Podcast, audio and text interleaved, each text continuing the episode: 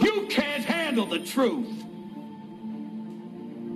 Just when I think you couldn't possibly be any dumber, you go and do something like this. And totally redeem yourself! You're gonna need a bigger boat. Get away from her, you bitch! The first rule of Fight Club is you do not talk about Fight Club. And beyond! Yippee-ki-yay, motherfucker. Hello and welcome to the Samuel and Manuel Movie Podcast. I'm one of your hosts, Manny Manuel. And I'm Kyle Robertson. And I'm Oriana Di Nucci. Holy shit! Whoa. What's going on here? Oh man. I didn't mean to surprise you guys. I'm so sorry. Wow, I have a stranger in my home. That's that's that's a little far fetched. That's true. welcome, Oriana. Hi. A last minute addition and a welcome addition to For the sure. podcast. I mean, we need some feminine energy in here. I'm sure. Very much so. For sure. Very much so. we uh, we got uh, we got word earlier this week that you were uh, hoping to come here and uh, and just not have to kind of be away from Kyle for too long because we know we've how long he you, well you know full well how well how long he can talk. Yeah. Oh yeah. So I'll just be sitting in the other room, anxious. uh, Yeah. Looking at the clock. So we gave you some options. I said she's more than welcome to come over. I'm like, I can I can show her how to put on a movie and she can watch a movie while we record. Or if she's open to it, she can join us on the podcast. Kyle said I'll float the idea before. Next thing I know, we have a new guest on the podcast. Why not? Welcome aboard. Thank you. I'm Hi. so excited to break you in. And this is your first podcast ever. Ever, I've never done this before, so this is exciting. Wicked. You're killing it so far. Oh, thanks. Thank you. um, so we're gonna get to know you a little bit, so our Okay. listeners, uh, like I said, all twelve of them, Yeah. can uh, to learn something about you. Uh, easy question. Go for it. N- tell me some of your favorite movies. Oh, easy. Um, uh, Midnight in Paris. Interesting. Yeah, it was. It, 2011 was a strong year for me. Um, West Side Story. That's kind of what got The me original? into film. Yes, the original. Nice. We The- reviewed that for the podcast. I don't want to talk about the remake. I, I definitely want to talk about the. Remake. Oh. I have. I, I feel so many feel so many ways about it. Um, it was so Hollywood. it was just. It wasn't a play anymore. I feel like the original was just. I think there's some additions to the new one that were really nice and welcomed for sure, but um, yeah, the original is just a classic, and it's the music is phenomenal, and it's what got me into the love of film when I watched it when I was younger. awesome. Yeah, those are a couple of the, and then Ten Things I Hate About You for sure. Oh, I love Has that to mo- be in there. I just had to throw it in. Fucking love that movie. It's so Yeah, no, I good. fucking really love good. that movie. I love that movie. Fun fact: I'll I'll share it with you. I've shared it on the podcast before. Yeah. That movie opened the same weekend in 1999 as a truly iconic film. And 10 Things I Hate About You is the one I chose to watch on opening weekend. I went and saw this other very famous film a few days later Which one was it? The Matrix. Oh yeah. Okay, that makes sense. Yep. I went and saw 10 Yeah, Things but- I Hate About You over The Matrix. But one has a better soundtrack, and it's Ten Things I Hate About You. That I agree with. it's such a good soundtrack. yeah. And Joseph Gordon-Levitt, who I had a crush on in high school. Do you still have a crush on him? Not so much. I've like grown out of that phase. Like you know, people. You know, there was the Justin Bieber phase for people. There was the One, Dire- One Direction phase for people. I loved Joseph Gordon-Levitt, which is so specific. And I um, picked up right where you left off. That's yeah, like I, st- I stopped being. but yours is Ryan Gosling. Okay, yeah. Ryan Yeah. Gosling above Joseph Gordon-Levitt. Joseph Gordon-Levitt for Yeah. sure. Yeah. Yeah. I love JGL. Yeah, big fan. Such a big fan. Big I fan. just really vibed with all of the work that he did when he was he made books and stuff. Awesome. Anyway. What are some movies that you dislike? Oh, that's a good. mo- I don't know. I tend to stray away from the movies that I think I'll dislike because. I don't like disappointment. But I guess that's most of humanity. Um, I don't know what movies. Oh my god, we we just recently watched Leprechaun. That was so bad. Oh. Okay. Yep. Yeah. That was a really bad one. Um, Yeah, I think I I've brought a lot of bad movies into your life. for sure. Yeah. Um, just out of the sake of wanting to watch them, I just there's been some that I just haven't really enjoyed. I'm All trying right. to think. That's all right. Uh, what, who are some actors that you enjoy? Oh, and Um, actresses, by the way. Yes, I, I kind of assumed Okay. it was it was both when you said it. Um, I kind of used the word interchangeably as well. Yep. Um, I love Lupita Nyong'o. She's one of my favorites of all time. I love her So much. I love her so much. Um, Us is also one of my faves. I haven't seen it. yeah, that's right. No, Yes. uh, it was um, it's. I think it's my personal favorite of his Of his three? films. Yeah, um, and I think it's one of the ones that I feel like I think, I think uh, um, Us re- requires a lot of rewatches. Not in a bad way, not not in a bad way at all. I feel like you totally get the film the first time, but I feel like I get more from it every single time I watch I it. I know lots of movies like that. I love it. Uh, Yes, and I also felt like she deserved an Oscar nomination that year. That's from, all I've heard. Yeah, Yes. it's just like I was so livid. anyway, um, she's like one of my faves, and then I think over the last four or five years, ever since The Favorite, I've really grown to love Emma Stone a lot more. Mhm. Um, actors, you know, men are great. I Just can't think of it. I just can't think of it. No, there's so many. There's so many great actors, but those are the two that Okay. I like that. the top of my head. Are there any actors that you dislike? Uh oh. Um, Uh oh. There's a hot take incoming. I Is think. there a hot take? no, incoming? no, I just If you say Dan, if you say Dan Lewis, we're gonna throw hands. no, no, no, no, no, no, no, no, no, no, no. Uh, any actors that I dislike? I think like, oh, I know, I know the actor. Okay. Um, and why is his name escaping me at the moment? Movie he's in. Oh, he's, oh my god, what's his name? Comedic. Dramatic. Mm, yeah, a little, a little bit of both. Okay. He he plays. He played. Wasn't he the Joker also? What's his name? Heath Ledger. No, no, no. Nick. Jared Leto? Nick, no, no. Nick. Uh, Nichols. Nichols. Jack Nicholson. Jack Nicholson. Thank Wow. you. Thank you. That is a hot take. Thank you. Um, I. It's. I think he's probably a good actor, and I've seen films that he's been in and recognized him as being. Probably a good actor. No, no, no. Like I think he is a good actor, but he creeps me out. There's this word that in like Italian dialect called schief. Like he skeeves me out. All right. Like it's just like so visceral. Okay. I guess that means he's doing a good job, but Well, I guess it depends on the films you've watched. Yeah. I can definitely understand like the creep vibe if you're watching a lot of his later in life roles. Mm. If you watch a lot of his stuff from the 60s and 70s, yeah, I think I started. I think I've seen his '90s stuff. Okay. Some early 2000s stuff. so like as good as it gets, Yeah. uh, something's got to give. Yes. Yeah. But I think like not the 60s and 70s. So I I I, respect classic actor, good actor. Yeah. Creeps me out Okay. a bit. So your your experiences with him probably don't really include most of his Oscar nominated. Or, No, or- they yeah. don't. They Okay. don't. They definitely don't. All right, then I can I can understand your uh, your feelings on him. yeah. Good actor. I don't want to watch a movie with him. Okay, that's fair. Um, what's the last movie to make you cry? so, so many. Um, Did that that one get you? She predicted that a movie would make her cry. which recently one? Was it Con in the Air? theaters. Could you imagine? No. Which movie did I recently see in theaters? Two days ago. Two- No, it didn't make me No. cry. Was that the Hunger That Games? was the yeah, Hunger Games. it didn't make me cry. In fact, I didn't like it as much as Kyle did.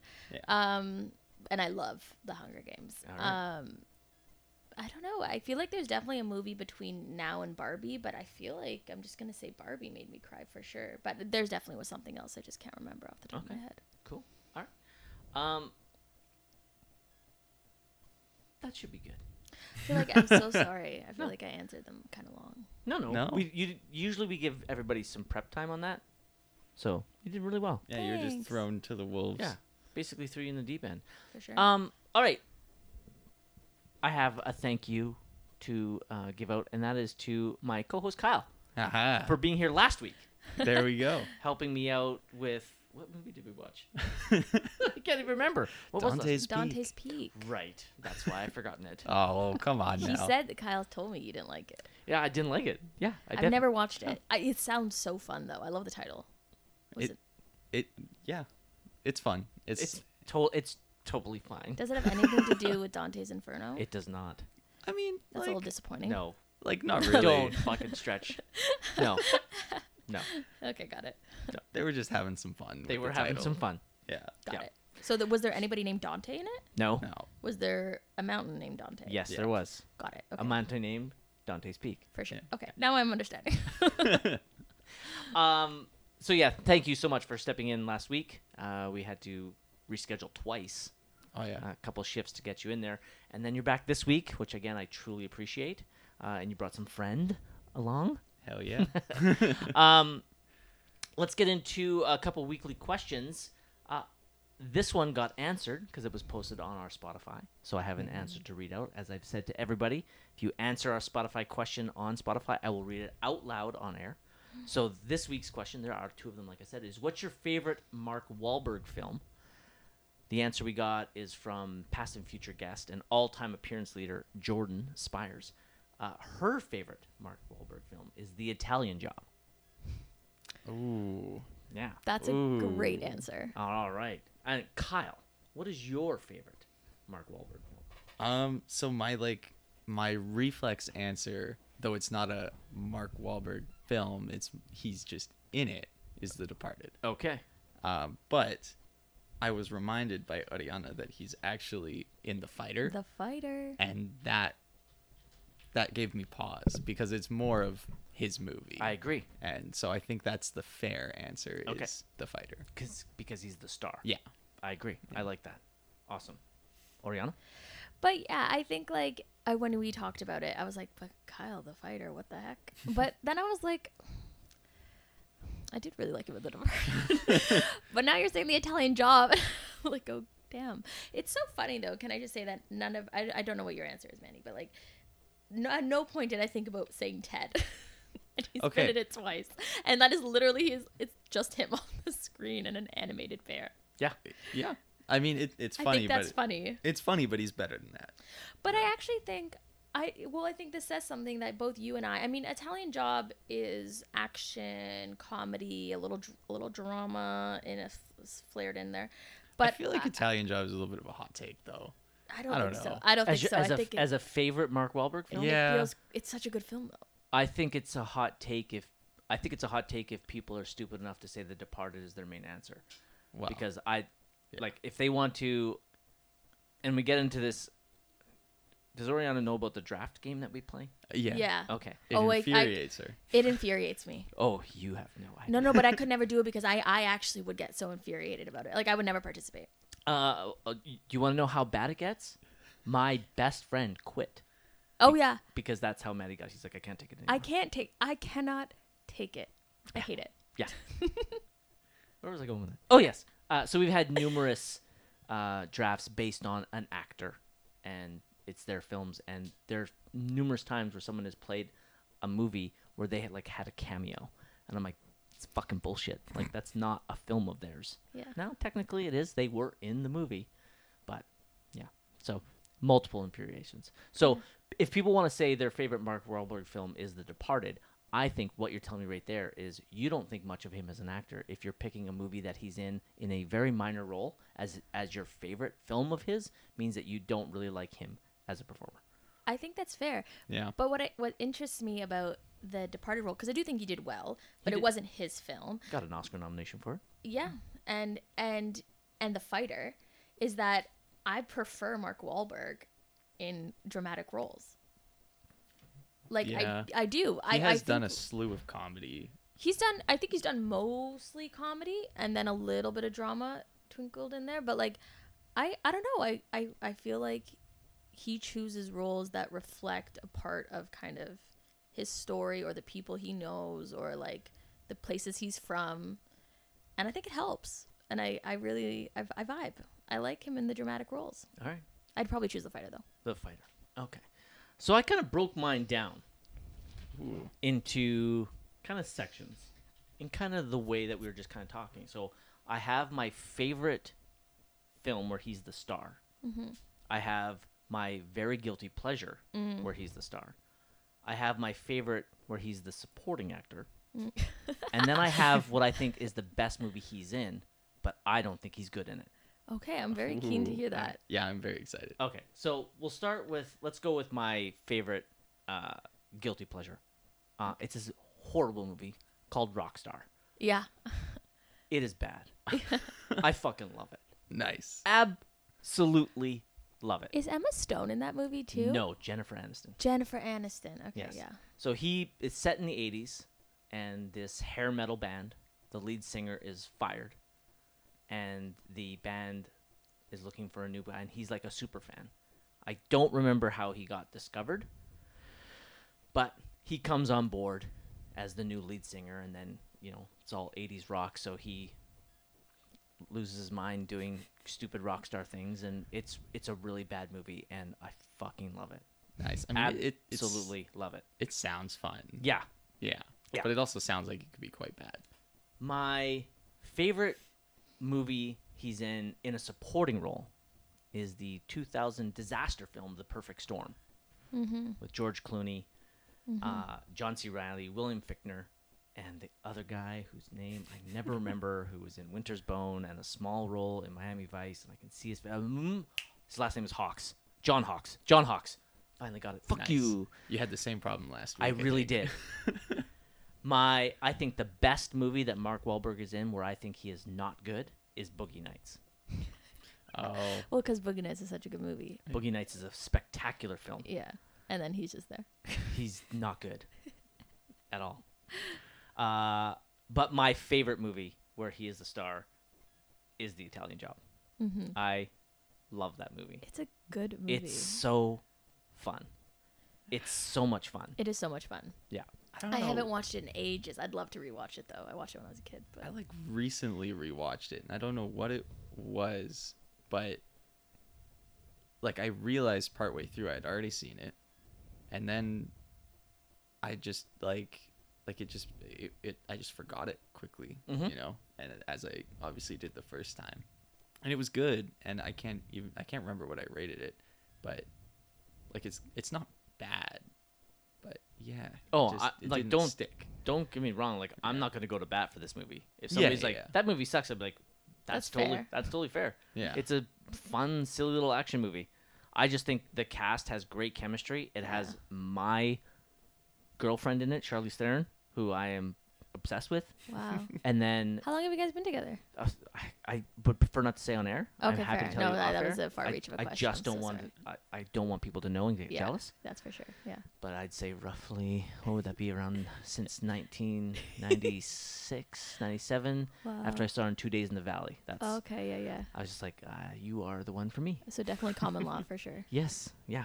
Yeah. Yeah. I allow her to see other people on the side. yeah, yeah. Yeah, we have an open relationship. So, um, the fight I le- the fighter is definitely was like my number 2 The Mhm. fighter is an Yeah. absolutely brilliant film. So good. The m- my only complaint, I shouldn't even say it's complaint.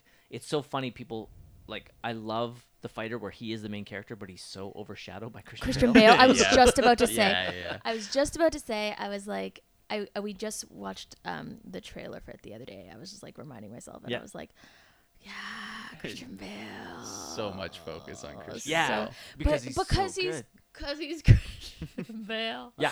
he's so good, He's and he also like good. physically always gets into the role, and Mhm. it's eye catching. Anyway, All right. The other weekly question probably shouldn't spark much debate, I'm hoping. Uh, and that is what is your favorite Jurassic Park film? Uh, Jordan, again, was the only person to answer. Thank you, Jordan. Uh, and her response is, and I quote, the only correct answer is the first one. Kyle, your favorite Jurassic Park slash world film. Yeah, I was gonna say I like how you forgot to add the slash world the first time, um, because I was gonna say one of the world ones. You are not going to say one of the fucking world ones. No, it's clearly the first one. I I haven't seen the second or third, but I just don't think there's any way they could hold a candle. I've seen all of the world ones, and it was not worth it. And here we are. I watched. The only reason is because like I had given up, and then they shot one in Kamloops, and I was like, okay, I guess I'll watch it then. and that was kind of fun, but Was it? eh, Was it? I always like seeing seeing, you know, the hood on on film. Yes, I guess it's somewhat true. Yeah. But uh, yeah, it's definitely the first one. Absolutely.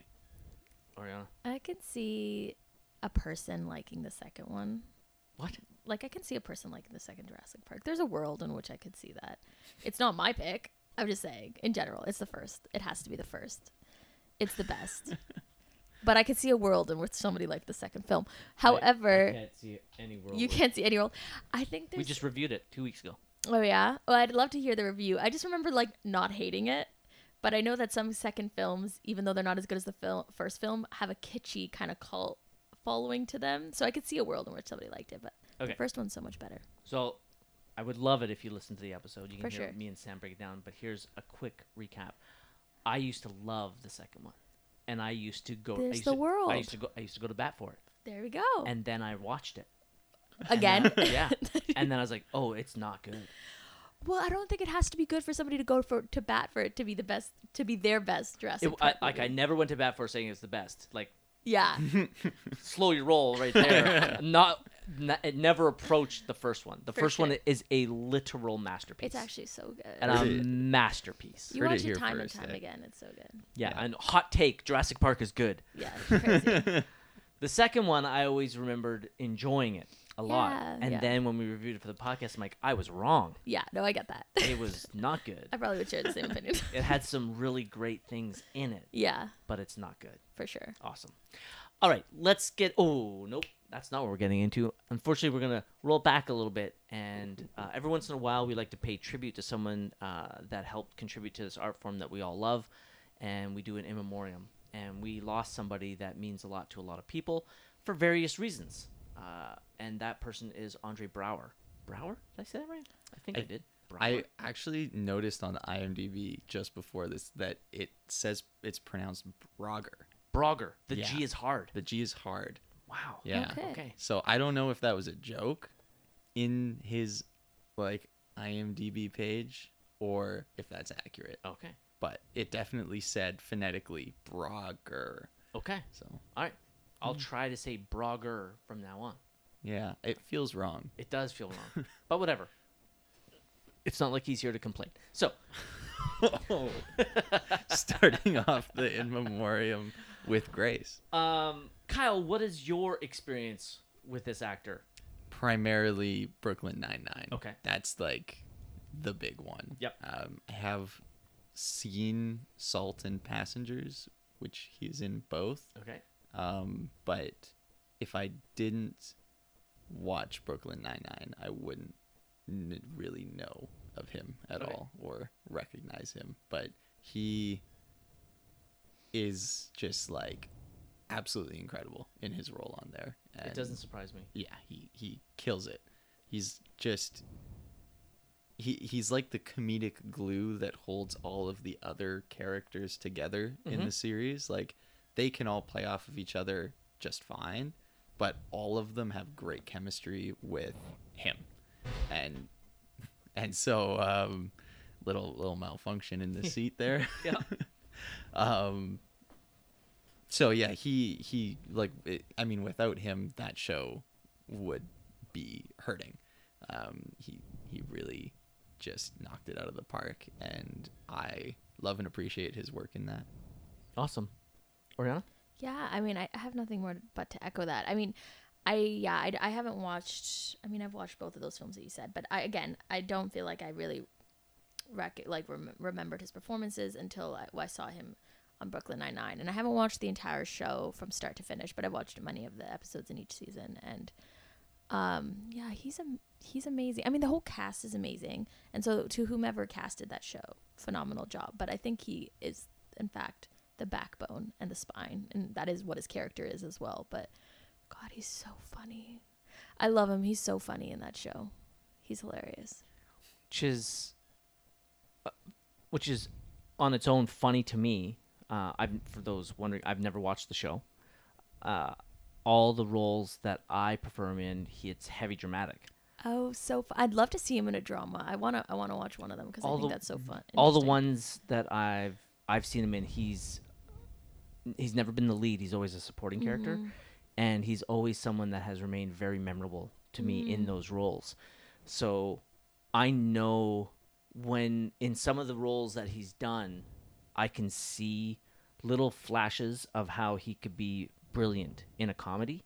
um, because of the way he delivers his lines, the intensity he has as an actor, and so I can just tell, and from everything I've heard, like he's just one of the best parts of Brooklyn Nine Nine, and that doesn't surprise me.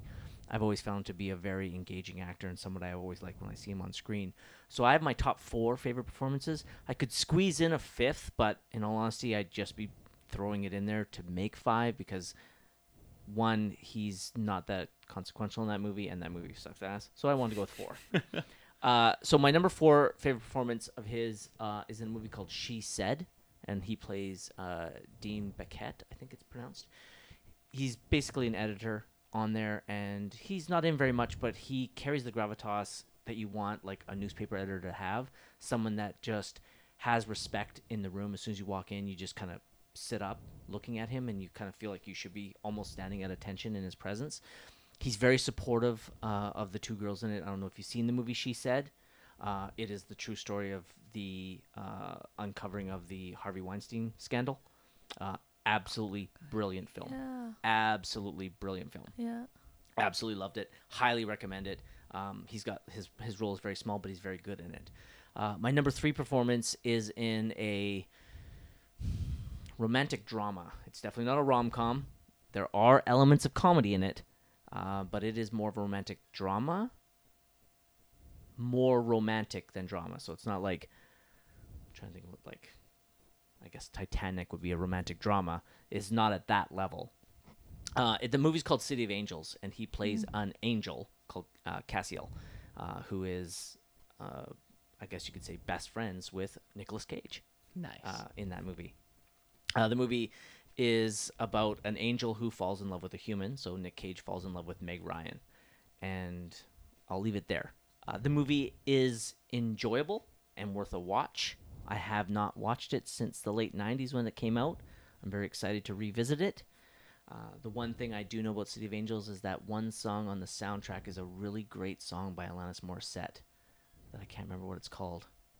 I think it's on her second album, not off Jagged. Or no, sorry, Jagged Little Pill is her second album, or third album. Uh, Unwanted, that's the name of the song. Uh, Unwanted, something like that. Fantastic track. Uh, City of Angels, definitely worth a watch. Uh, he's again a minor character, but you can't take your eyes off him when he's on screen. My second favorite performance is in a underseen science fiction, science fiction, yeah, science fiction movie called Frequency. Uh, he plays Satch de Leon.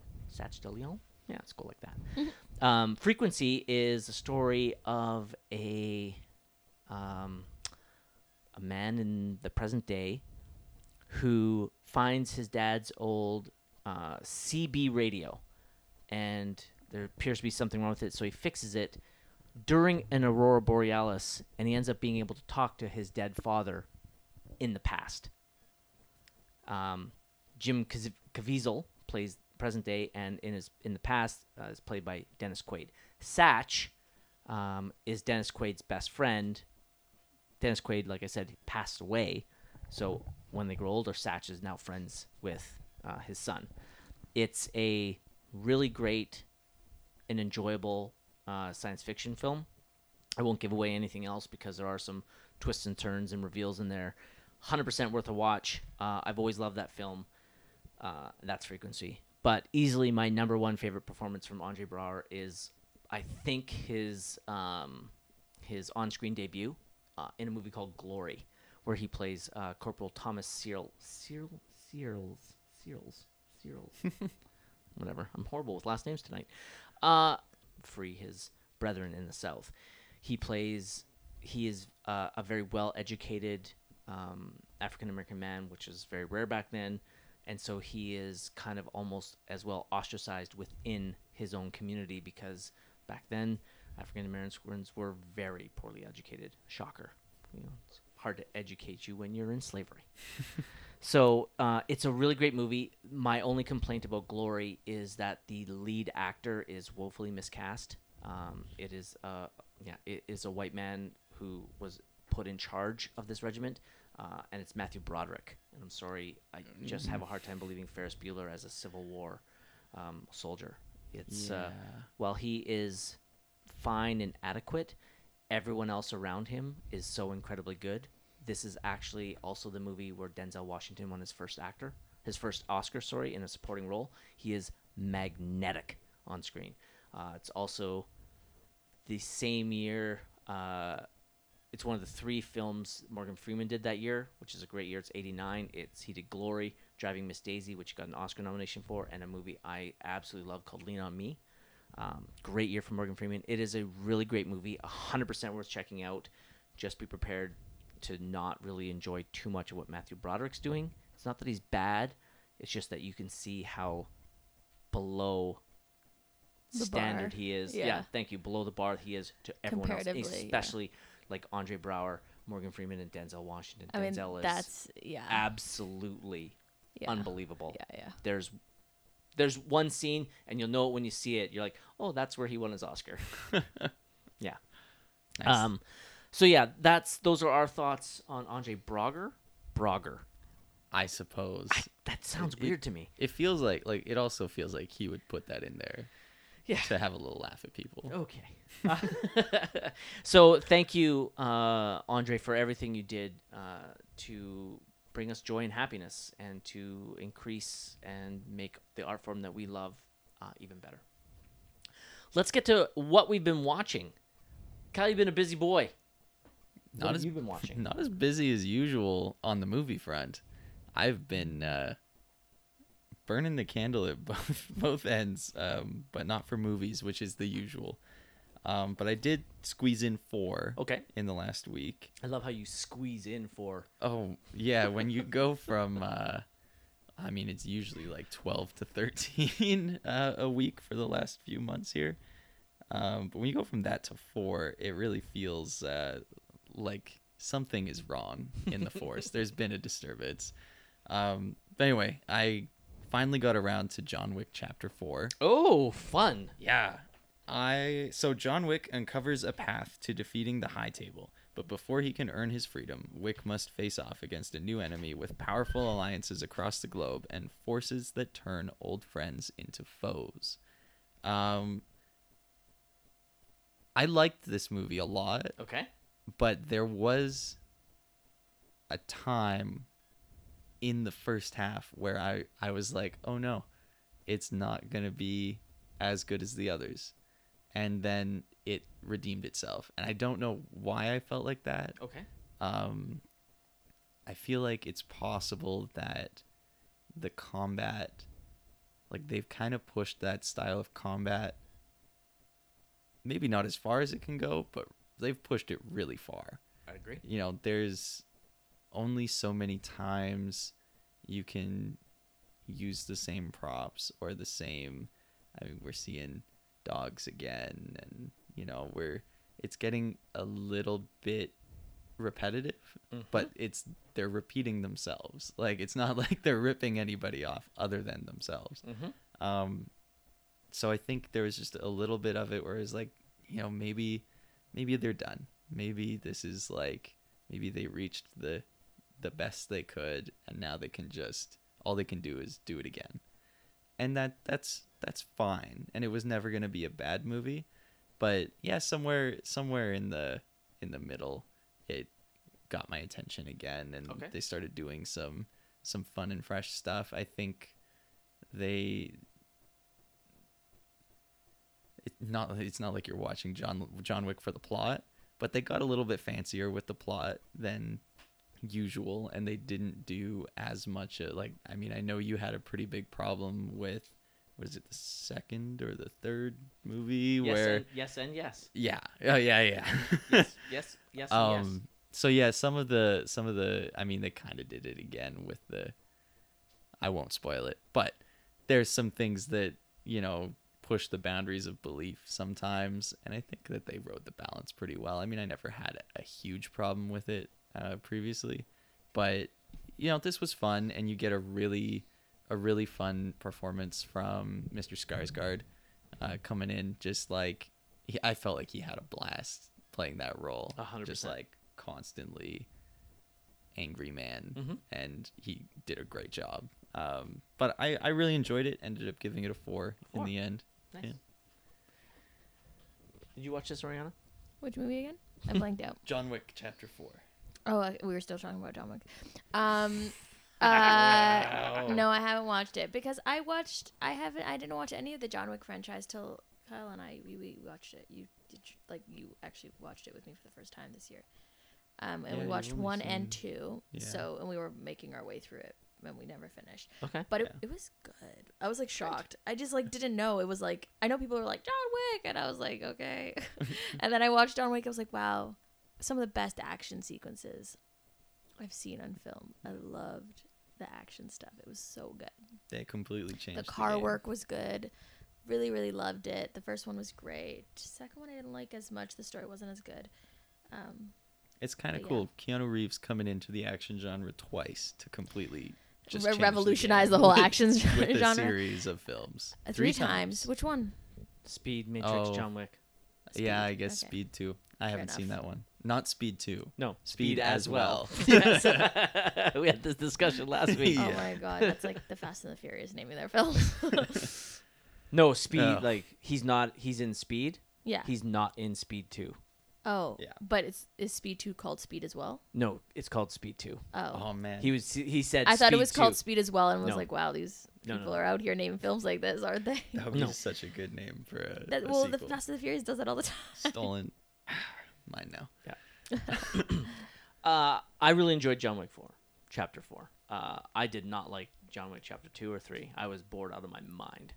Uh, I, I just so shocked that they built this whole franchise out of that first film, which was a perfectly enjoyable action film about a guy who goes revenge because they killed his dog. It was so simple. Yeah. It was so good. Yes, and I agree, and I like that. And but the- them trying to build out this lore, Yeah, that's the thing. I, I remember watching the second one. I was like, I don't believe any of it. Like, and it just felt all way too convoluted. yes, just gotta buy so it. convoluted. No, but see, the reality is, is you don't. I could just turn off the television. I could just not stream a movie Well, here's the thing. or not go to the movie theater. I bought into it and I enjoyed four movies. Well, so I'm and glad. that's and, and that's what and like I'm so happy for you. yeah. my like my problem with it i have two major problems with the franchise number one uh, is anybody in the world not an assassin there are so many assassins in this world everywhere like he walks down the street and half over half the people are assassins homeless guy assassin guy in the bus assassin they're all assassins everywhere he goes assassins so that makes no sense to me i'm sorry But what about if it's like they're building off of that theory of like, you know, you've never heard the name blank before, but suddenly you hear it and now everybody's named blank. You know what I mean? Where like you just start seeing patterns a lot more when it gets introduced to you. Maybe they're playing off that bit. They're definitely not. But for a devil's advocate purposes. And the introduction of the bulletproof suit is something I just can no I can't abide. I just The- can't abide it. The bulletproof suit changes a lot in chapter four. I don't care about it being believable. Like I don't care about bel- uh, like I have no problem with that. You you set up the world where your suit is bulletproof. That's fine. I I will buy into it. But now that he has a bulletproof suit, there are no stakes in his fights. when did when did he get a bulletproof in suit? chapter 2. I missed on that. Um like his Armani suit is a bulletproof suit. I don't know if it's Armani, but yeah. yeah. So Okay, all he has to do in every gunfight is just lift his jacket over his head Mm. and now he cannot be killed. I I respect that. I think that's a cheat. Yeah. So while the action is still great, there are now no stakes. Mhm. There is nothing anybody can do that will kill him. And yes, I understand he's the main character, so his chances of being killed are slim to none. But there's always that Yes, at least make it believable where I'm worried that he might die. yeah, for sure. And so that was completely taken away from me. Yeah. And so I lost all interest. I totally get in that. it. Now, other people, obviously, I'm in the minority. This is a highly profitable franchise that people love and adore. Awesome. I'm happy for you. Please make more and allow more people to enjoy them. All for it. Sadly, because I've watched all four, that means if they make another, I will have to watch it to be a complete. I'm a completionist and I hate it. Now I'm not a completionist where I'll watch the fucking spin-off show. yeah. I I, I'm not that kind of completionist. You're not I'm that not di- super no, interested I don't. in that. I don't give a fuck about TV. Question about Answer. the writers for the films. Mm-hmm. Were they the same writers? Different writers for different movies? Because I'm Never keen to I'm keen to figure that out because I wonder if it's just we need some fresh writers in the room. I would. I'm going to assume that I believe the director's name is Chad Stahelski. who is a former stuntman, stunt Yes. coordinator. Yeah. He has been the director of all four. This Yeah. is his baby. Yeah. I would assume he has a heavy influence on the screenplay, Mm-hmm, if not a actual credit. yeah. That would be my guess. okay, so then we, we can't change too much. Yeah.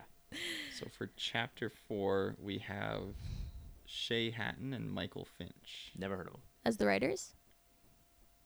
as the screenplay. Okay. Let me, let me just confirm that this is real. Hold on. I can do that. Confirm it's real. And Derek Kolstad.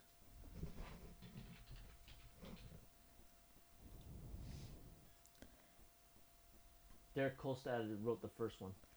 Okay. Okay. So let's see if we have a. He has written all three. All four. Okay. All right. There you go. He's- yeah. Also, yeah, based on his characters apparently. Mm-hmm. I love that the when I was looking on IMDb for that, they put his name last on the fourth one. Well, maybe he was less in it. Maybe. Like to be Maybe. fair. But I mean, if you wrote the other three, No, the thing is, like, if you wrote the other three but wasn't a key writer in it, they'd still have to put him as a writer because of what's, like, literally he did so much for the whole story and character. He'd have to get some form of a writing credit regardless. Yeah.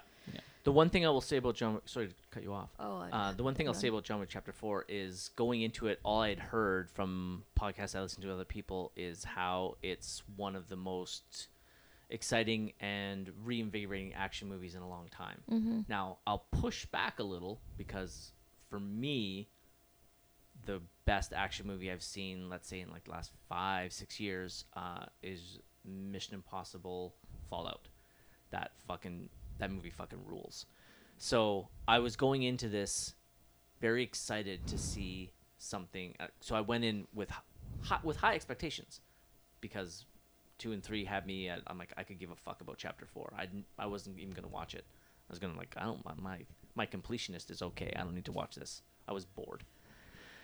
And then I heard it was good, and so when I watched it, I was there's I don't know about four or five action scenes that are just jaw-droppingly good. With obviously the staircase being, in my opinion, the highlight oh man, uh, and then like I guess for lack of a better word, the either the God's eye or bird's eye view of the apartment shootout was another really inventive action. So it it ha- it did have it completely captured my attention and had me. I'm not gonna say reinvigorated for the franchise, but at least left me if they if when they make another one, I won't be as hesitant to watch it. That doesn't mean I'm gonna go see it in theaters, but it'll probably make my watch list. yeah. Awesome. Okay. All right, what's next? Um, next up, also, so one of two theater watches Ooh. for the last week, Godzilla minus one. Oh, right. Um, post-war Japan is at its lowest point when a new crisis emerges in the form of a giant monster baptized in the horrific power of the atomic bomb. So, this was really interesting. Okay. Um, very much. Um, I went. I went with a friend who was very interested in Godzilla as a franchise and and everything, um, but not North American Godzilla. Mm-hmm. And I have to agree, like making Godzilla a sympathetic character and everything in the newer movies, kind of like takes away from the the point of it a little bit. Um, and this movie really went back to kind of the roots. It is a Japanese film and it's in Japanese, um, but you know they they're really not like Godzilla is a massive part of it, but really the movie's about post-war Japan. Mm-hmm. It's about the kind of like where society was at at the time, how the atomic bombs affected everything. Like you know, it, it's like every facet of society changed, and there's people rebuilding after the bombs and after the war, and a lot about the kind of kamikaze mentality. Mhm. And the main character is a kamikaze pilot who made it back home, which is like that's a no no. That's that's really bad. um, and then you just kind of watch him navigate life after the war, but he had an encounter with Godzilla during the war, and then Godzilla, um, after the war, has kind of uh, grown and comes to acha- attack Japan, and it, it's all about this guy and Japan and their stories, and Godzilla really just feels like an extension of the devastation of an atomic bomb. Like it's you know laying waste to cities and killing thousands in seconds and everything like that. And it, it just it the parallels were drawn and it was done really really well. Um i ended up i think i gave it a 3.5 out of 5 but if i watched it again it could sneak up to a 4 i think there's just a couple parts where it um it, it might have been slightly overacted for me but also that could have been totally accurate to like the time. Um i have no idea um and it also like the story felt like it just like kind of stalled out in a couple spots where you're just like like you're kind of hitting the same beat again. And you're like okay we can we can move past that. But overall it was really good. It it looks really good. And the the Godzilla monster is really well created and really well imagined. And so is the the destruction that you see on screen. Like it's really well done um so yeah that was that was my thoughts there. There was some really annoying people in the theater with us though that there was it was like so it's a small theater but it was one of the theaters with like the recliner chairs and it's like super comfy. And there was one person alone in front of us and a couple behind us. And then two couples came in together like 8 to 10 minutes late and they were kind of chatting. And they hmm. you know it seemed like they were talking about where they were going to sit and like where their seats were and whatever. And so everyone kind of just let it go. And they all sat together. I'm assuming they were a group but one couple totally silent completely respectful of the theater experience. The other couple talking not quite at normal volume or anything but talking through everything. And they went and sat next to everybody you know like they didn't sit somewhere far away so that maybe some chatter is not going to be picked up on. Like they sat right beside everyone else that was in the theater and it was like not many people. So um yeah my my friend had a really like one of the most aggressive shushes I've ever heard Fuck in yes. my life. Can you give him a hug for me when you Oh, see him next? I will. I will. Wicked. It scared the crap out of me because I hadn't really picked up on a lot of the conversation because I was really just like focused in the beginning. Um, because I realized very quickly that like I was expecting something a little closer to what I have known in recent North American Godzilla, and then it wasn't that, and I was like, hell yeah, focused. But he he was very distracted, and yeah, scared the shit out of me when he shushed them. Um, and then they were quiet for maybe a couple minutes and started up again, and he had to go over and and tell them to stop. Um, oh, he went over there Oh, too. he went over, I yeah. fucking love this man. yeah, and then they did stop. Um, but towards the end of the movie, phones came out. Oh, And sweet. Yeah, Jiminy we just didn't have at that point. We didn't have the energy. It was we knew the end of the movie was coming and just kind of let it be. But that was the part that annoyed me the most personally because the the screens were just happened to be like right in my eye line. It was it was annoying, but that might have hampered the experience a little bit. But still a really good movie. I would recommend checking it out if you have any inclination towards post-war Japan or Godzilla um, in its Japanese telling instead of North American. Hundred percent, this will this will deliver for you. All right. You didn't go see this, Oriana? No. But Oriana was good. working. She was going to come with us and then ditched us twice. But I was tired. I was tired. Um, it sounded good though. I actually did want to watch it, but That does sound day. good. I had no desire to see this until you talked about it. Yeah. When he talked about it, I was like, "Oh, actually, I kind of like them going in that direction." Yeah. Um, honestly, I'll stream it though. I feel like I'll get. I, I don't need to see this thing on. A, I know it's like huge, but I Yeah, get it. I could just like, watch it on TV. I'll If if you really want to appreciate the destruction, theater is worth it. For but sure. like, if you I- care I less wouldn't- about the destruction, then yeah, I wouldn't be super hurt. The only other thing I want to add is Godzilla was built like a dump truck. like, whoa, Uh, yeah, all Kyle had to say was his butt was thick, thick. You had a thick butt. hella thick. Apparently, Yeah. All right. Yeah. anyway, moving on. Um, so this one we did watch together. We watched The Hunger Games, the new one, The Ballad of Songbirds and Snakes, yeah. and uh, yeah, I. Let me just read. we had we had some differing opinions. Oh yes. Um, so Coriolanus Snow mentors and develops feelings for the female tribute of District. Oh, let me start again. Okay. Coriolanus Snow mentors and develops feelings for the female District 12 tribute during the 10th Hunger Games. There we go. All right. Um, Too many numbers in there, Kyle. yeah, it tripped me up. I'm not good at math. so I really, I, I really enjoyed this. Mhm. I thought it was a good extension of the universe of it all. Um, I felt like for me, and I have already had some pushback on this, but I felt like none of what happened was disingenuous to the original trilogy of books their telling of who Coriolanus Snow was mm-hmm. Mm-hmm. as a mm-hmm. president. Okay. I thought that everything that they did in this movie felt genuine to that man. Okay. Yeah, Like yeah. it felt like definitely his origin story. Yeah, no, for sure. It's definitely his villain origin story for sure. Yeah, uh, where we differ is I felt like he wasn't the villain until like pretty far in, and Oriana felt that he was the villain pretty early in the movie. Well, the thing is that I think that's a moot point because I think we know we know he's the villain.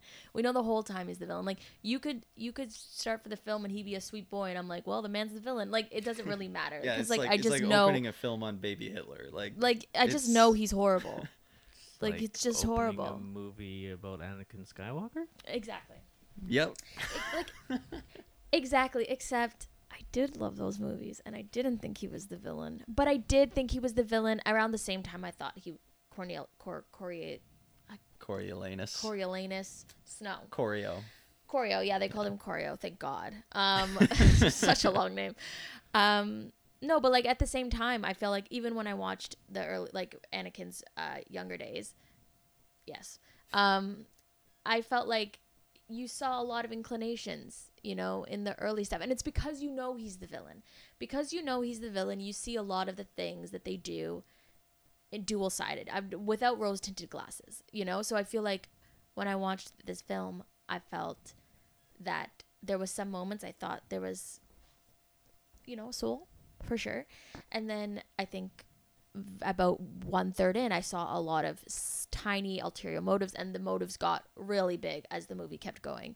Um, but because i already knew he was a villain i saw those things. Whereas you know in another film that i didn't know the person became the villain in the end i probably would have also brushed it off uh, as this person being a good person that's just our hot take those are our differences Yeah. I I felt like they did a really good job playing him as sympathetic for as long as possible and yeah. um I think the other notable thing because this is still in theaters, I don't want to talk too much about it. The the introduction of Lucy Gray is who is the District 12 tribute was really cool and they handled it really well. good And um, Good, good. I I'd like I also think we her both, costume was yeah, obviously it's I want that Games, to the be costumes everybody's. Halloween costume this next Um, this Halloween. It's so beautiful. Yeah, but we, I think we both had the same initial reaction to Lucy Gray, which was pretty negative. Like I mean- we, I, I, I was really unhappy with her first scene. Okay. And I didn't then- love her first scene. Yeah. Yeah, and then after that, and it wasn't because of her or the act, like the story or anything. There's literally just like this one moment. I think it was I the direction, actually, to be honest. Yeah, and I felt like it was a bit of a ripoff of the Original. original movies, but it's fine. And the it, extremely well acted um, Music, character. music is and- so good. Yeah, Though those original songs that they kind of repeated, but they didn't actually get boring. Yeah. Mm-hmm. One because they're really good songs, so you actually can listen to them more than once. But also, every scene that that song was in was either a different length of the tone of that music, a different version of that exact same song, or a very different tone of scene Yeah. that that music was in. So it all felt very, it was Yeah. very good. It it's really well connected to the other Hunger Games content out there, and I would also say it's really interesting to see the beginnings of the Hunger Games because we're so used to the like 74th, 75th Hunger Games, and this is the 10th. Yeah. So it, it's a really cool difference. If you're into Hunger Games, is- you'll this- you'll like this. This is the point in the Hunger Games. I actually thought because I had really wanted to read the book, but I never read the book. I read the originals, but um, I actually thought that this was kind of picking up at the first Hunger Games. I didn't know, but I didn't realize it was picking up at the tenth, and I really actually liked that because I think it was so interesting because they they didn't have mentors yet, but this was the first year they had mentors. I'm, tr- I don't want. I'm, I'm not really giving away too much, but no, no. and also like um they didn't really have broadcasting too much or a host you know this was their first year with a host so it was really fun to see the things that really made it what it is in the final film in, in the in the seven to fourth or whatever um, and seeing them working through the big kinks that end up developing becoming so intrinsic in the games um, that you would have never thought they had without it so it's it's it, that's that was a really fun little thing but anyway Yeah. If you're into Hunger Games, you'll like it. So I'd say go watch it. It was worth theater experience. Yeah. experience. You'll like Um, it. You might love it, but you'll definitely like it. Yeah. I don't think you'll dislike it if you like the previous Hunger Games movies. All right. What'd you give it? I gave it a four. All right. Oriana had a different opinion. What did you give it? A three? Well, A I- two? no, I do halves, Oh, you do halves? so I gave it a three and a half. You can do ha- you can do halves in this section. Cool. You I can't do halves in, in the main review. I think that's horrible. Um, You think it's horrible? I do think it's horrible. horrible that you don't do halves? that you don't do halves. Why? Just out of curiosity. You really need a half. Well, then why don't just rate it out of ten? oh, because why rate it out of ten when you could just give it a half? But It's the same do- argument. I totally Yeah. get why you could just rate it out of ten. Yeah. But if we're not rating it out of ten, then I want my half. It So makes you a big basically just want to rate it out of ten, is what you're telling me. No, but see, that's a little bit too much math. I don't want to think too far. well, ahead. here's my current argument: is Letterboxd is either one through five or you use half marks. Like there's mm-hmm. no one through ten. So, and so there we go. kind of I feel like maybe kind of have to. exactly I'm Using your Kyle. hands, tell me how many different ratings you can give on Letterboxd. I understand. Use your hands. tell me how many Okay. different ratings can you give on Letterboxd. You can give ten, Manny. Yeah. But the thing is, like, what does it matter then? if we're doing it out of five, then if you if you've chosen the five, you chose the five. So in that, Yes. a little flexibility. No flexibility. Why? I, and okay, I, I'm happy to have this discussion again, which I've had, which I've had often with a oh, lot I'm of guests. sure. I'm sure. Uh, I understand why everyone wants flexibility. My main problem with doing half points or rating out of ten, everybody wants to give fucking sevens. They want sevens all fucking day. A hundred percent. Yes. Because everybody, but there's also, I will also say, there's also a psych- psychological allure to the number seven. You lose that other psychological thing that just exists in this world of the number seven existing. You take it out, and now you're left with five. And so now everybody can choose whatever number they want. There's no um, automatic draw. No. Everybody wants to give movies, ev- all movies, they want to give a seven because it's safe. They they want to give the seven. It's a seven. It's a seven out of ten. It's a seven out of ten. It's a seven out of ten. Fuck off. What is I- a, what is a three then? A three. So I wish Sam was here because Sam has the perfect explanation for it. Yeah. He does. So, for me, fives, they are not. They can be either a masterpiece, Yeah, like Lawrence of Arabia is a five, for sure. an undeniable five. I don't know. I've never watched it. It's cool. or it's a movie that you thoroughly enjoy start to finish and brings you nothing but joy. For sure. Could be a movie that is intrinsically horrible, but when you watch it, it fills you with this feeling of It's love perfect and to joy. you. Yeah, it's perfect to you. Does not have to be a perfect film. So like fucking Clerks is a 5 for me. Is that a good movie? Fuck no. Horrible. Horrible cinematography, not good acting, but it's a 5 for me because when I watch it, it brings me nothing but joy. Mm-hmm. A 4 is a really great movie. Mm-hmm. There might be a couple things wrong with it. But overall, Overall, absolutely great movie. A 4 is a movie that you will recommend to almost every person you meet. four is an amazing film with small imperfections. 3 is a good movie with a few problems. two is a bad movie with a few good things, But see, and a one is a bad movie. you you went from fantastic to good, and I want a great. And you know where great lives? In a three point five. No, lives in a three. No. Yep. We'll just differ. Yeah, Uh, I totally get it, but I, I want I want people to make the decision. I don't want I don't want to make it easy for them. Make Yeah. the decision. Is it a four or a three? Is it a movie you're going to recommend to everybody, or is it something you're only going to recommend to a few people? Yeah, Hard line. for sure. I also like forcing people into existential crises as well. So do I, Yeah. and that's why at the very beginning of our show, I forced Sam. We're doing out of five, no half points, and he regrets. He regrets Saying yes. hard, letting me have that win. Yeah, yeah, yeah. I would too. and that's but I only I only enforce it on the podcast. That's totally fair. in In in, real our, life. in our chat group in the mo- in the Manny Movie Club. Half points galore. for sure. You're not. I mean, you're not a dictator, Manny. I would love to be. I would love to be. But yeah, I only enforce it on the podcast. Everywhere else, go right ahead. But I do not ever give half points, Okay. even outside the podcast. You just can't. I take the hard line. It's impressive commitment, but But- yeah. you're this far. So if you switch to half points, that would be kind of wild. It would be. He's a completionist. He won't ever. I'm stubborn asshole, is what it is. That's definitely another way to put it. All right, your fourth film. Fourth and final film. We also watched this together. Which was? Uh, Happiest season. Oh, Oh, nice. Yeah. oh yeah. I watched it a few years back, but brought it to Kyle's awareness. Yeah. It's great. So it is. It's a three and a half. Honestly, four for a Christmas movie. It's a four. Is it a Christmas movie? Oh yeah, yeah. I just haven't watched it in a long time. For some reason, I always think of it as a Thanksgiving movie. It's a holiday romantic Yeah, comedy. So perfect. definitely Christmas. Yeah. Um, so a holiday romantic comedy that captures the range of emotions tied to wanting your family's acceptance, being true to yourself, and trying not to ruin Christmas. Um, I feel like that's so much more of a wholesome yeah. way to say that say that movie. I want Dan Levy to write the log line, and then it'll be a little bit different. Yeah, that summary is a little. Um, Too wholesome. it's just kind of taking a hop, skip, and jump over like the the so main funny. plot. Um, but yeah, it, it's really good. I was super surprised. I mean, Kristen Stewart continues to uh, Be great.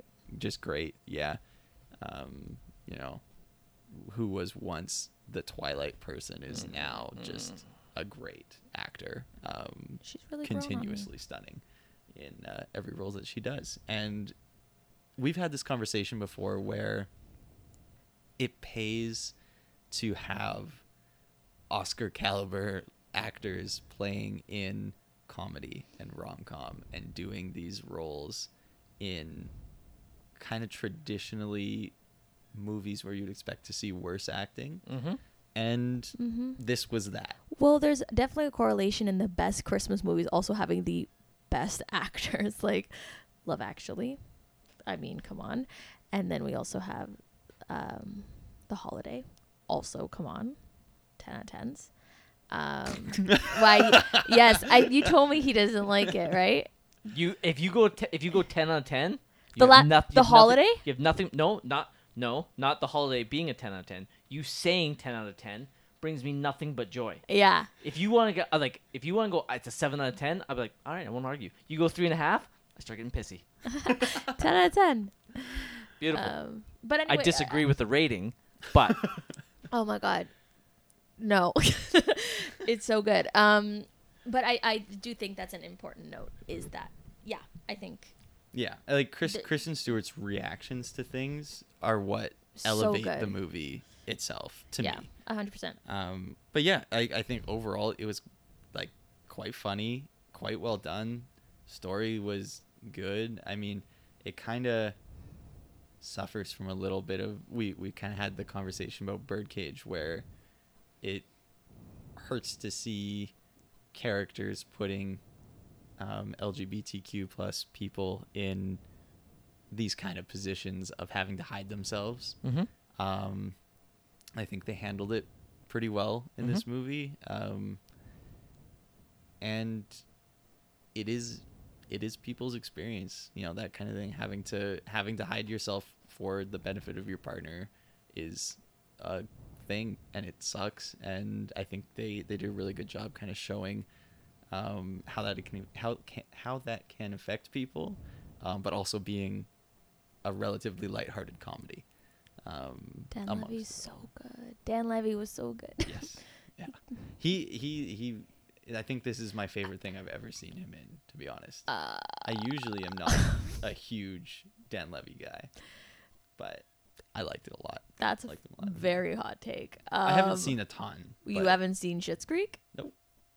Neither have I. What?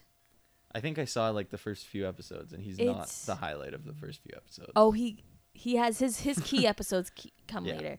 Um, such a good show, but we're not gonna talk about that. But um, yeah, he was great. I think it was awesome to have Dan Levy like two, like there was, it was about um a queer couple, lesbian couple, I believe. Um, maybe not, maybe the other partner wasn't lesbian. Whatever, two queer people. Um, love during the holidays. But I think also having Dan Levy also being the best friend. I feel like it was just nice to have three really important characters of support for each other, which was really great. yeah, yeah, I liked it a lot. I gave it a four. So good. Four. So Four? yeah, I gave it a three. yeah, I, I, can't. saw that. I can't reveal why I got a three without spoiling the movie. Gotcha. But I did have a good time. I had a really great time. There's just some aspects of it that I disagree with. Fair. Fair Yeah. enough. I was gonna make a really bad joke, but not time.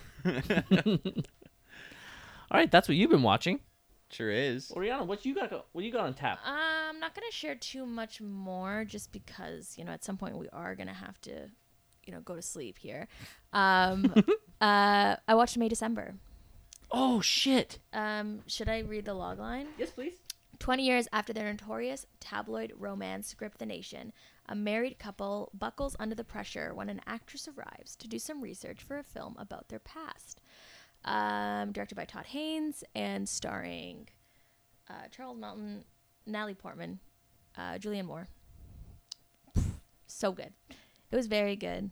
I haven't watched good. it. I haven't watched it yet. Yeah, I think I gave it a 4 Mhm. It was quite good. I think the ending left a little bit for me personally. I would have liked, you know, we have these two mega stars as almost the main characters of this film, but really the whole film is about this man, Charles Melton, the young guy, um, who was 13 when he got into this. I- feel like I'm not really spoiling No, it's much. This is the plot. It's the general plot. Um, thirteen, grade seven, when he got into this relationship with what I think she was maybe thirty six years old at the time. Um, Julianne Moore's character, and you're following him almost twenty three years later. I think he's now thirty six. I think they're kind of matched up. I think he's the age she was when she went with him. Um, and it's really about him. I think he's the heart of it Mhm. and it's really about him kind of working through what he went through and I don't think you you see him work through it, but you see him wanting to work through it or struggling to get past that uh, repression and Julianne Moore does an amazing job at a victim Shocker. complex for real. Julianne Moore cries really well. Wow. News. Um but yeah, I thought it was it was really phenomenal. I think uh, Natalie Portman, as always, loves playing really uh, complicated and um, dynamic characters, and that's definitely what she carries in this film as well. Very similar to some other roles she's done in that vein. Um, but yeah, I think I would have liked a little bit more. I think it's just such a uncomfortable and horrible story. It's it's really hard to watch. Cinematography was beautiful. All of the directing and character notes, you know, he would be seen like I can't even remember. Like for example, he'd be seen like eating cereal, or like something very childlike about him, even as a 36 year old man, and that's really important. But yeah, I think um, I don't even know where I was going, but yeah, it was all really beautiful. I just wish at the end we got a little bit more of a satisfying ending on his character's part. At least for me personally, I just Mhm. felt like it's it's so hard to watch, and it's hard to think that it's hard to watch and not have what you would hope is a happier ending for this character because of how horrible this is, and it's also based off a real life story. So Yep. yeah, but very good, very good. Sweet. Yeah, I'm looking forward to watching it. Yeah, I'm gonna watch it over the standout performances all around. Honestly, yeah. Sweet. Nice. You didn't get a chance to watch that? Didn't watch it. No. Alright. Definitely on the list though. All right, I'm gonna breeze through the things that I watched. Uh, first up, sadly, uh, the inevitable finally happened, and my so-called best friend T-Bone made me watch a movie called Hillbilly Elegy. and it was this round's Manny Movie Club pick. It is a movie I've been actively avoiding. Nothing about this movie led me to believe that I would like it, and he finally forced his hand by using it as his pick for our movie club. And him and Mushy came over and we all watched it together. And it's not good. Just like I thought it would be. Now, the thing that is good is Glenn Close did get an Oscar nomination for her performance in it, and I believe it also got a nomination for Best Makeup. But this movie, if I'm not mistaken, has like a 36 Metascore and like a 2.7 on Letterboxd. So it is poorly reviewed, poorly received, and all of those people are fucking correct. Glenn Close is fucking superb. Absolutely superb in it. The makeup is unreal. And it really rings home on how well they do the makeup because at the end of the movie, this is based on a true story. It's based on the memoirs of, of a person. You see actual footage of the people they're playing, and she is identical to this woman. It is fucking awesome. the story is told in two different timelines when the main character is a younger boy i think probably 13 or so and then when he is a young man mid 20s as he's finishing up uh, school at yale um, to try and get into i think become a lawyer. The actors playing the young jd and the old jd are borderline atrociously bad Mm-hmm. and that is the main problem with the movie. I don't give a fuck about either one of them. Mm. And that's a problem when that's your main character. Now, the person that plays the older JD has an incredible voice, and he is completely wasted with this very poor. His name is Gabriel Basso. Very, very. I'm not gonna like. It borders on like I would give him a Razzie nomination for worst actor. Borders on it. I wouldn't give it to him, but I'm like, I just didn't care. I didn't care. His reactions to things going on seemed muted in when things are going on that would either have you enraged or breaking down in tears or anything like that. He just he couldn't carry it. And same with the young boy. Now you obviously you're taking it's hit or miss with younger actors. I would probably say the actors playing the young JD was probably in the film, probably mid-teens, most likely. But again, just couldn't carry the weight of what was needed, and because of that, the film lost me. And it's not an actively bad movie. It is a really great story. Glenn Close, I cannot heap enough praise on her. And Amy Adams is above average. Not not above average for Amy Adams because she's very often spectacular, but she's above average in this. Uh, I found her I found her to be trying too hard to win an Oscar in this role. Um, as a and it's no spoiler as a drug addicted mother, and I just I, I just couldn't be not that I couldn't be bothered. I'm just like you're trying too hard. You're trying too hard. It's a really a really nice role that had some potential, but she's just trying too hard. So, not for me. I gave it a two. Ouch. Yeah. All Uh, I just went on build-up. Letterboxd right now, and Yeah. one of our good friends, because I was like, oh my god, yeah, I remember when this movie came out a few years ago. I remember Amy Adams. Um, all of the tra- like a lot of the trailers had her in it for sure. Um, uh, Mari- uh, one of our friends uh, gave it a one and a half stars. Wes gave this a four. Whoa. Whoa. just further cementing that Wes and I no longer agree on movies. okay, Hillbilly Elegy, two out of five. I don't need to go into much detail. Now, I did a Christmas movie double feature the other day. Which ones? don't hold your breath. Oh, The- Hold your breath. These are movies that border on the they're not Christmas movies. I like to say that they are. So I can discuss them both at the same time. These movies are Lethal Weapon and Die Hard. oh, I do think Die Hard is a Christmas movie. You are n- one of my best friends. uh, Lethal Weapon. Uh, I, I didn't even. oh, I'm not even gonna go into logline of Hillbilly Elegy. Who cares? Fucking don't watch it. It's piece shit. Lethal Weapon. Um, two newly paired cops who are complete opposites must put aside their differences in order to catch a gang of drug smugglers. Die Hard. For those of you that don't know Die Hard, go fuck yourself if you don't know Die Hard. A New York City police officer tries to save his estranged wife and several others taken hostage by terrorists during a Christmas party at the Nakatomi Plaza in Los Angeles. Die Hard is yet another reason why Wes and I don't agree. He doesn't think this is a very good movie. Yeah, yeah. It's a great film. You're fucking right. It is. uh, so I love both these movies. Um, Lethal Weapon, for those that have problems with people that have problems in real life, it stars Mel Gibson. This is back in the uh, in the '80s, before we realized that he was uh, an anti-Semite and uh, an incredibly horrible misogynist. Good mix. Yes. Good mix. Yeah, great.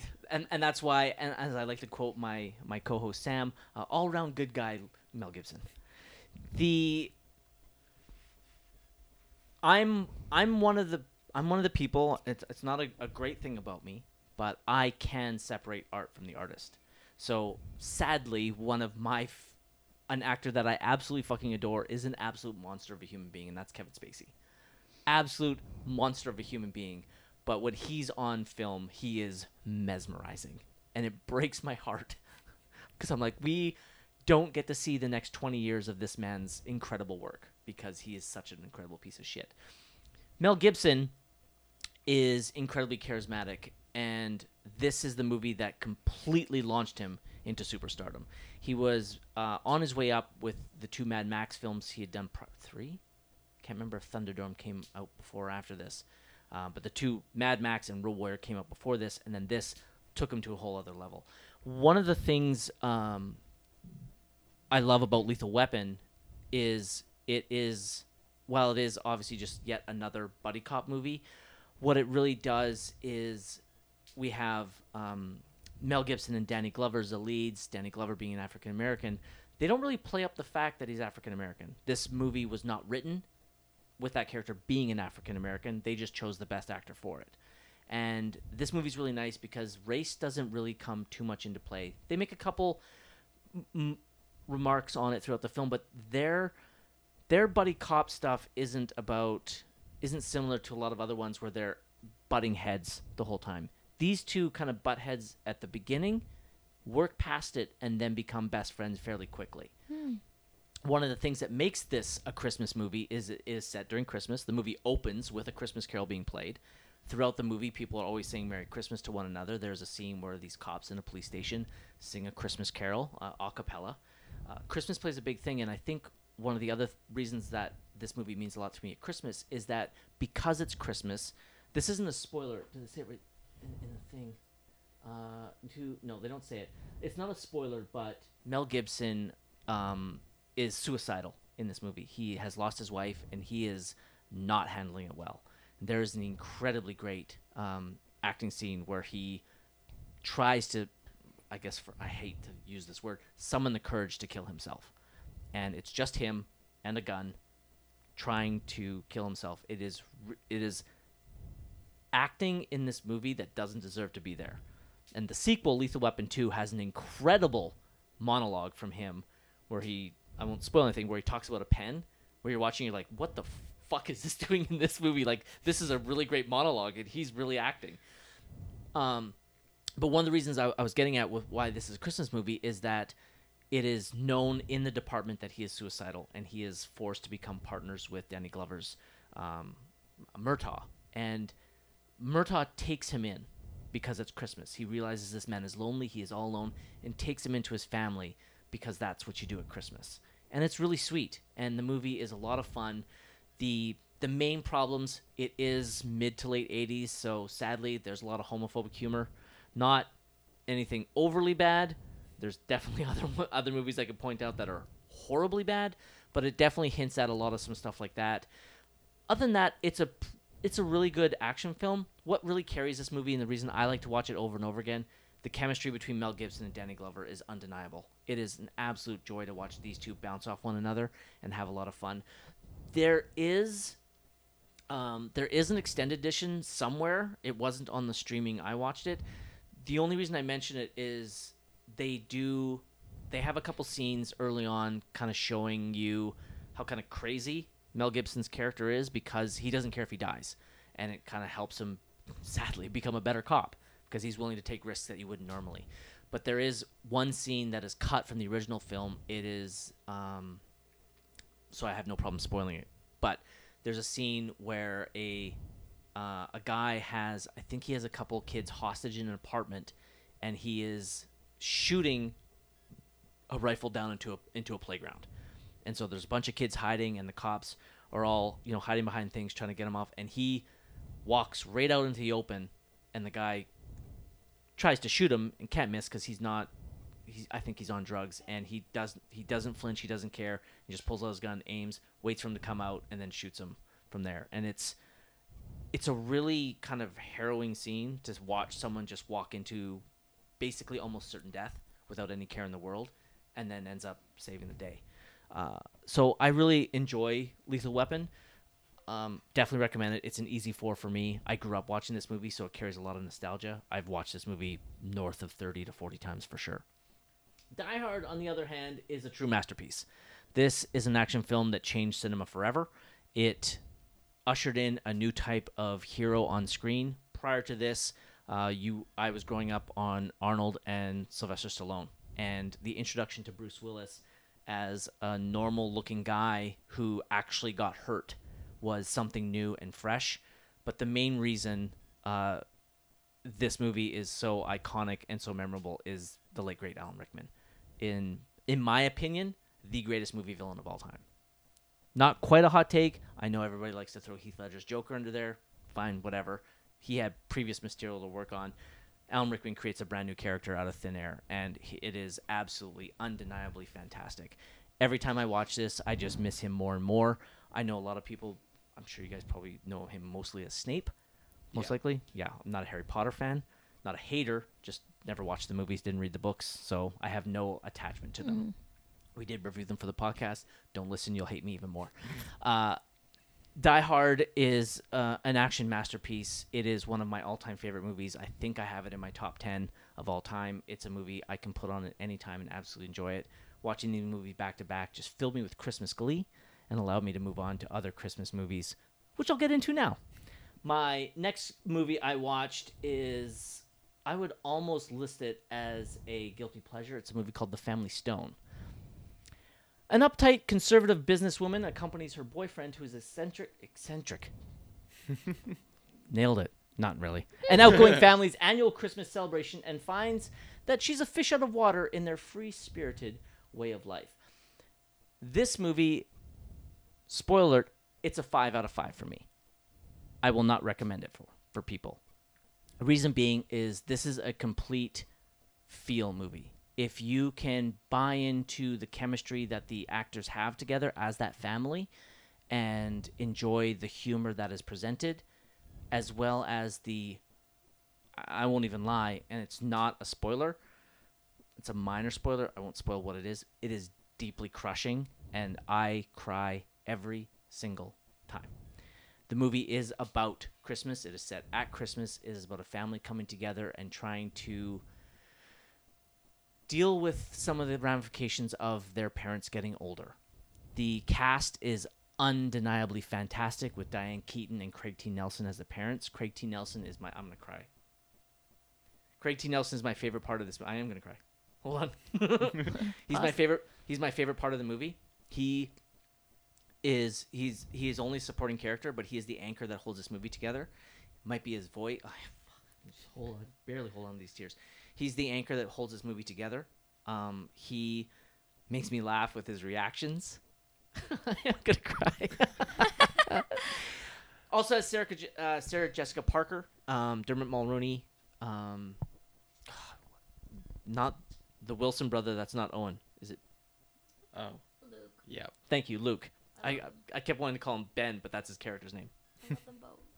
Uh, Rachel McAdams uh, and uh, Claire Danes round out the most. Yeah, those are the all, those are all the well-known actors. That's a great s- cast. yeah, it Yeah. is. Ooh, I like that. I want to watch this movie. It is on. It is on Disney Plus. Perfect. Okay. Uh, I would l- like if anybody's, you know, talking about that cast. If anybody's interested in watching it, I would love for you to watch it. while I say it's a five out of five, I it's a five out of five because of my enjoyment that Mm-hmm. I get from the joy it brings me to see these characters play off one another and the way it makes me feel. It is not a five out of five film. It is adequately made. There's no, I don't think there's any. Mm, there's maybe one borderline bad performance, but not from any of the people I act I mentioned. All those are great actors. They're fucking great in it. They're above the material that they're in. What I what I just love is the way that this movie makes me feel, and I watch it every year at Christmas, usually two or three times. And that. I love how happy it makes me, and I love how much it makes me cry, and it makes me cry for both good and bad reasons. I think. Oh God, talking about makes me cry.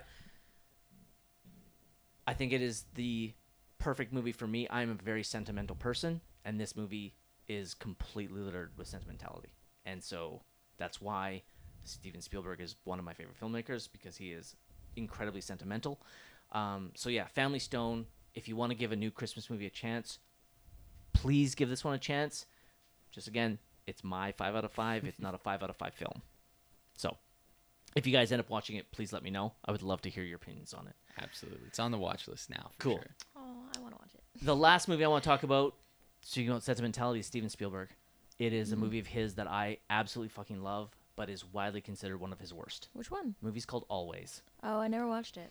Um, the spirit of a recently deceased expert pilot mentors a newer pilot while watching him fall in love with the girlfriend that he left behind. That is exactly what this movie is. This is Richard Dreyfuss, John Goodman, and Holly Hunter. Those three alone have such incredible chemistry that every time I watch it, I'm crying within the first 15 minutes of the movie because I know what's coming mm. and it just reminds me of several types of friendships that I've had. I'm you've listened to the podcast numerous times. You barely know me, but any movie that really accentuates uh, male friendship hits me hard. Yeah. Hits me really hard. And the chemistry between oh god, I'm gonna cry about this one too. John Goodman and Richard Dreyfuss, um, they have this really great. Fr- I am gonna cry. they have this really great friendship on screen, and it's so believable. It just reminds me a lot of the incredible friendships I've had throughout my life. You throw in Holly Hunter, and the three of them have this incredible relationship between the three of them. John, it, it's between Richard Dreyfuss and Holly Hunter, who are madly in love with one another in the best way that couples should be. In that they love each other, but they have no problem calling each other out on their shit. They can have fun with each other by making fun of one another without either one getting angry or offended. It is a true friendship and relationship of 50 50. And John Goodman is the best friend who isn't threatened, or like Richard Dreyfuss isn't threatened by Holly Hunter and John Goodman having this deep friendship. It is a perfect three way relationship between people. And that really means a lot to me because I've had that and have continued to have that throughout my life. And so seeing it on screen means the world to me. The reason that this movie is so lowly ranked is because the fourth person in this movie, who is very important to making this movie work, is atrociously bad. It is most likely the worst acting performance in any Steven Spielberg film I've ever seen. Whoa. Yeah, he is horrible. what Who is makes it? it? Who is it? What makes it? Uh, the actor's name is Brad Johnson. That sounds so familiar. Yeah, you. He's horrible. Um, he. What makes it even worse is knowing who Spielberg tried to get in that role. So I'm not spoiling anything. They said it in the in the log line. Richard Dreyfuss is a firefighter, pl- uh, the guys that drop the water on on things. He dies, and then he is brought back to be the mentor to this new guy. This new guy falls in love with his I, you want to say widow, but they were never married. Is so he has to watch this young guy who he's supposed to mentor try and f- who is falling in love with the girl that he was in love with. Brad Johnson is actively bad. The person that Spielberg tried to get in that role is Tom Cruise. Oh. And when you watch this movie, knowing that that should have been Tom Cruise, all you're watching is you're like, this movie would be perfect with Tom Cruise in it. But Brad Johnson is so bad in it that he honestly at times takes you completely out of the movie because there's no way, shape, or form that you believe Holly Hunter's character would fall for this fucking loser at all. Especially when you see what she had with Richard Dreyfuss. You're like, that makes no sense. He has no charisma, no charm. He is an attractive man, but that's not enough because I don't want to throw shade. Richard Dreyfuss isn't attractive. he is an average looking guy, the way he treats Holly Hunter and the, the chemistry they have make it apparent why they fell in love. And for her to fall in love with this guy because he's a hunk makes no sense at all. Now Tom Cruise at that in the late 80s super fucking hot and incredibly charismatic. So it would have been believable. It's not in this one, but for me it doesn't take me out because the three of them, Goodman, Dreyfuss, and Hunter, are so great together. I can let go of what Brad Johnson does to bring this movie down. And it's Spielberg, so it's super sentimental, super sappy. It gets me every time. I fucking love the movie. It's a four out of five for me. It sounds like a good concept. I that does hurt hearing It- about Tom Cruise. It, it it hurts really bad. Like if you, I've always enjoyed the movie since I saw it, and I can't remember when I decided to look into, you know, the behind the scenes stuff, and when I learned that Tom Cruise was supposed to be in it, I was just like, oh, it hurts so bad. Like it would be so good, but yeah, he's bad. He's really bad in it. Like I can't stress that enough. He's so bad. but um, my love and appreciation for the other three are what elevate um, that movie for me. It allows me to let go of that bad performance, despite how integral it is to the rest of the movie. But um, also, if I don't know how much uh, experience you guys have with Richard Dreyfuss as an actor, um, he hasn't really done much in the last basically 15 years that much. So, but in the in the 80s, he was obviously he was in Jaws, one of my all-time favorite movies, and and this and another movie I love in the 90s called Mr. Holland's Opus. So he's an actor I've always enjoyed. So yeah, always it's for me. All right, that wraps up what we've been watching and this episode of Reel Talk. Ooh. What do we have coming next? Is Con Air, a movie that the three of us will be reviewing quite shortly. Uh, please remember to rate, review, and subscribe to us on iTunes. If you give us a five star rating and a positive review, it does increase the profile of our podcast, allows more people to find us, which we greatly appreciate. You can also give us a rating on Spotify, which we would love as well. And if you're on Spotify, you can answer our weekly question, which I will promise you I'll read on air, as I showed today with Jordan. Thank you, Jordan. You can follow us on Instagram and threads at Sam underscore Manny underscore movie. You can email us at Sam Manny Movie Podcast at gmail.com. You can follow us on Letterboxd. You can follow me at Manny42, Kyle Robertson, Kyle Robertson. and Oriana Di Nucci. nice.